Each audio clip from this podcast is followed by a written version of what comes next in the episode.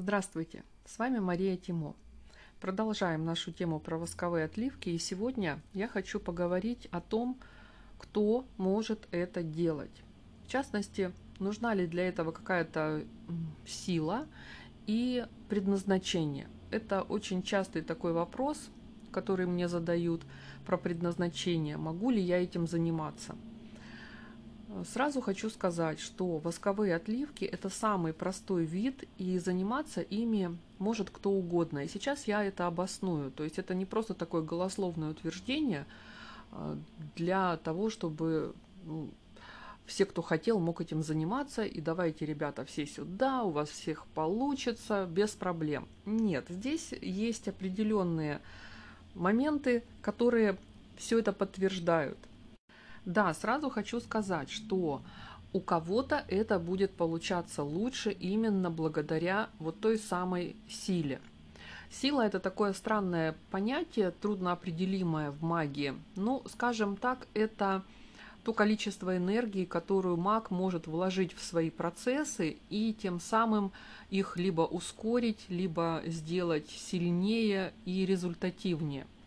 Если силы маловато, то, соответственно, и энергии этой будет мало, и э, сам процесс, ритуал и результат, он будет, ну, скажем, более слабый или более отдаленный. Что хорошего, это то, что эту силу можно нарабатывать, ее можно развивать и накапливать. Вообще, я в каких-то подкастах уже про это говорила и повторюсь еще раз, мы все рождаемся со способностями, мы все рождаемся с той самой силой, которую можно использовать в эзотерике. Но не всегда мы эту силу развиваем. Если вы растете в обычной семье, где вот эта сторона мира не освещается или даже не приветствуется, то, скорее всего, вы вашу силу утратите. Но не то, чтобы она пропадет совсем, а она впадет в так называемую спячку. Она просто заснет. И потом, когда вы во взрослом уже состоянии захотите заниматься эзотерикой или магией, вам придется эту силу будить и развивать, то есть приводить ее в рабочее состояние. У меня есть подкаст, который называется «Таро – это труд или дар», как-то так. И вот там как раз я про это и говорю, что дар, он есть у всех, но у кого-то он в зачаточном состоянии, и нужно приложить много сил, чтобы его развить. У кого-то он находится в рабочем состоянии, и когда такой человек начинает заниматься хоть эзотерикой, хоть магией, у него это получается проще и легче, и быстрее. И вот тогда говорят, да, вот у него дар, он может этим заниматься, а у меня такого дара нет, я вот попробовал, у меня ничего не получилось, значит, это не мое. Но тут как раз разница в состоянии вот этих способностей, этого дара, этой силы. Если она у вас до этого никогда не использовалась, то она заснула – ну, представьте, если вы, например, не пользовались правой рукой в течение всей своей жизни с рождения. То есть вот вы родились, у вас рука рабочая. Но вы по какой-то причине решили, что вы будете пользоваться только левой. И ваша рука, она за ваши годы жизни, 20, 30, 40 лет, она просто атрофируется. Она будет никакая, она, мышцы исчезнут, да, вы не сможете ничего ею взять. И, соответственно, также происходит и с даром. Моя кошечка тут немножко мне помогает записывать. И получается то же самое у нас с даром, да? Если мы его не используем, не применяем каждый день или хотя бы изредка, то он атрофируется, он исчезает, он превращается в что-то такое условное. Но, как и в случае с рукой, так и в случае с вот этим врожденным даром, врожденной силой, мы можем все это исправить. Все прекрасно знают эти ситуации, когда люди ломают руки-ноги, находятся долгое время в гипсе, и при снятии гипса мы видим там остатки мышц, да, такую тряпочку. Но, тем не менее, если начать заниматься этой конечностью, то мышца вернется. Она опять придет в свое изначальное состояние, и вы снова сможете пользоваться этой рукой, этой ногой. И ну, какие-то будут последствия, конечно, этого перелома, но по факту это будет такая же полноценная рука, как и целая. С даром та же история. То есть мы понимаем, что вот сейчас мы его немножечко так э, подрастеряли. Значит, мы берем и занимаемся им регулярно и постоянно. Мы его развиваем. И наступит момент, когда он у вас придет в норму, и вы будете наравне с теми людьми, в которых вы этот дар видели изначально.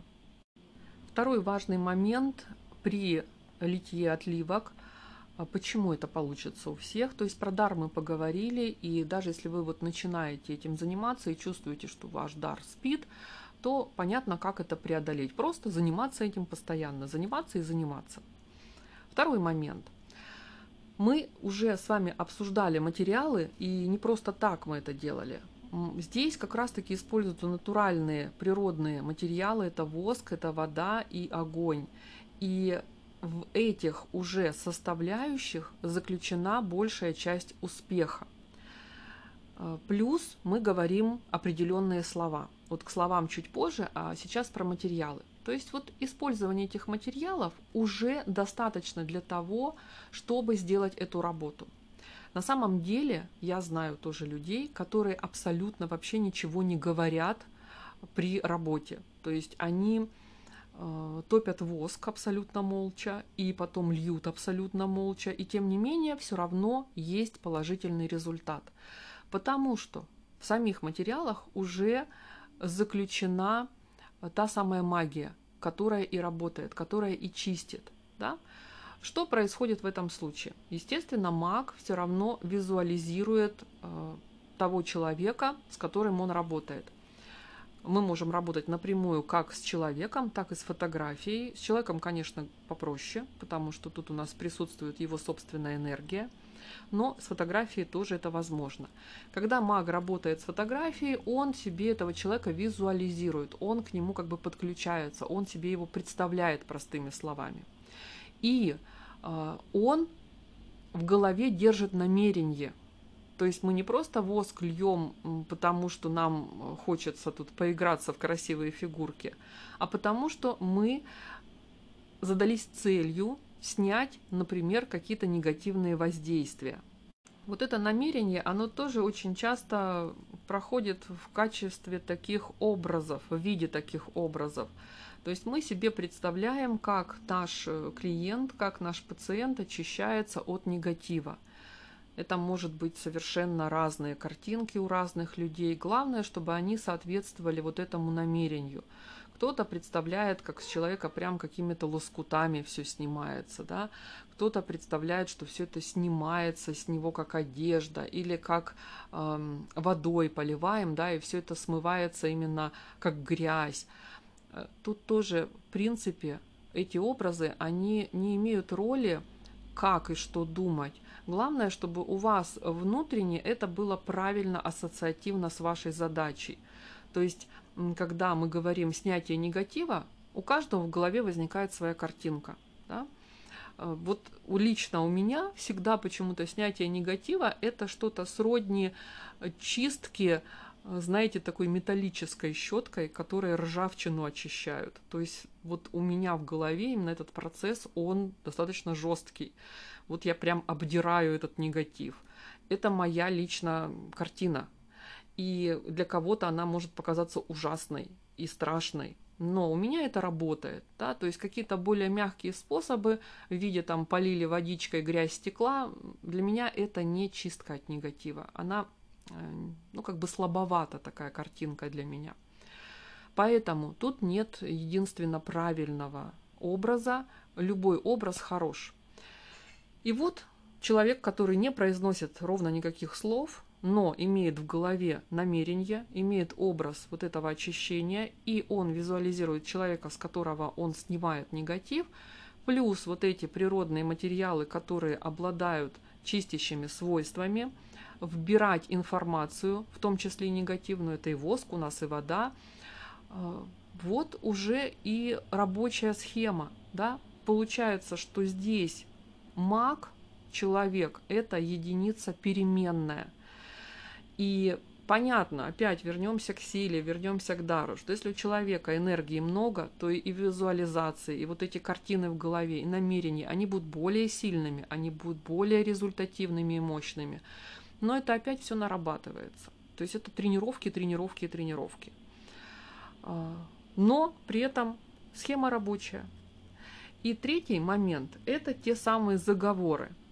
Это такое добавление, которое, на мой взгляд, усиливает процедуру, и я всегда пользуюсь заговорами, то есть я всегда это проговариваю. А, какие именно заговоры, на какие проблемы мы будем разбирать на курсе, э, говорить, э, что и как, и в каком ключе э, я буду прям давать вам эти тексты. А сейчас мы в общем просто поговорим, что, что такое заговор на самом деле. Заговор, во-первых, это правильно подобранные слова. Там есть определенный смысл.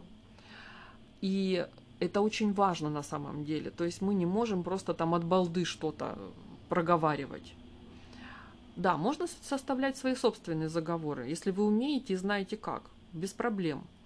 Второй момент – это э, вот эти слова, они э, тоже выбираются не просто так, то есть не по смыслу уже мы их выбираем, а еще плюс по звучанию, потому что мы прекрасно знаем, что существует масса слов-синонимов, и можно заменить одно слово там, тремя другими – но мы выбираем почему-то именно это. И в заговоре используется именно это. Потому что в этом слове есть так называемые вибрации, вибрационный ряд. Когда мы говорим, мы проговариваем буквы, и каждая буква, она вызывает вот эту звуковую волну в пространстве. Да? Вот я одно время интересовалась этой темой, именно звучанием. А почему некоторые языки для нас звучат приятно, а некоторые наоборот. И для каких-то людей э, один язык приятный на слух, а для других этот же язык будет неприятный. Э, как раз-таки дело в вибрациях, восприятии звукового ряда.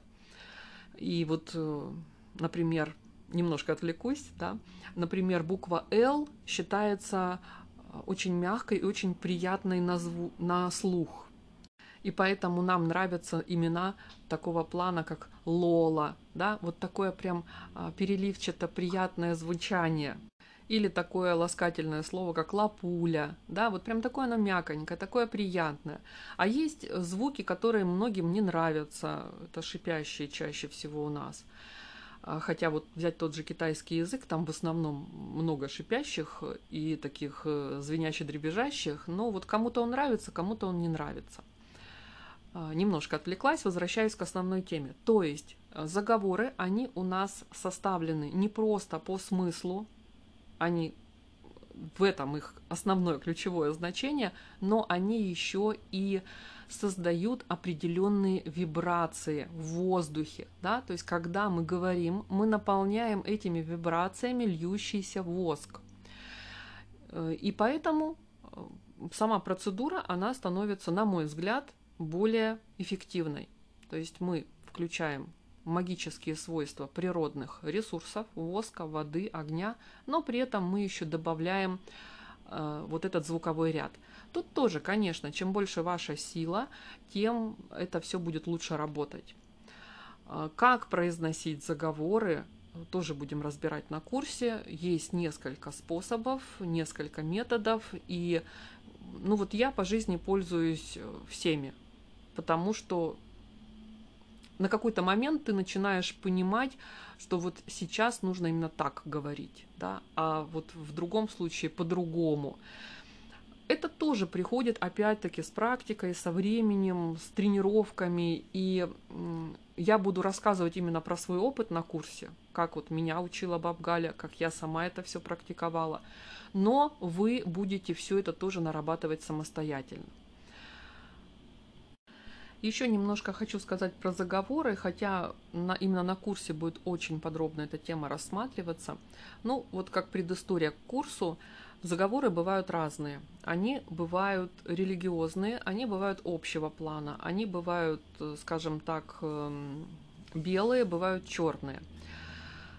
Все это опять-таки выбирается исходя из цели нашей работы. Раз – и второе, исходя из нашего собственного состояния.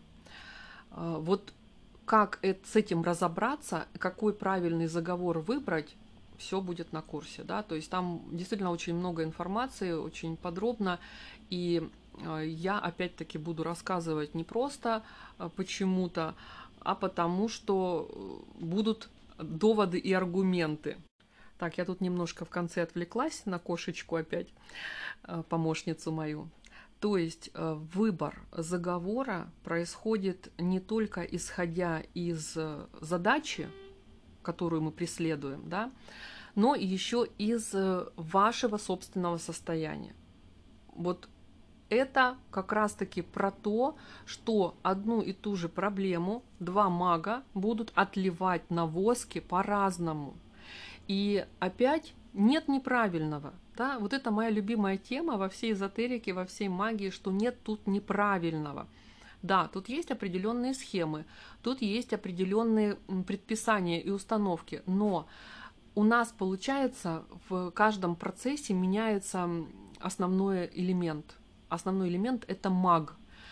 Каждый человек обладает своими вибрациями. Да? То есть вот то, что у нас есть в заговоре вибрация, а у нас и в человеке есть свои собственные вибрации, и они все разные. То есть вот сколько на Земле людей, столько наборов этих вибраций.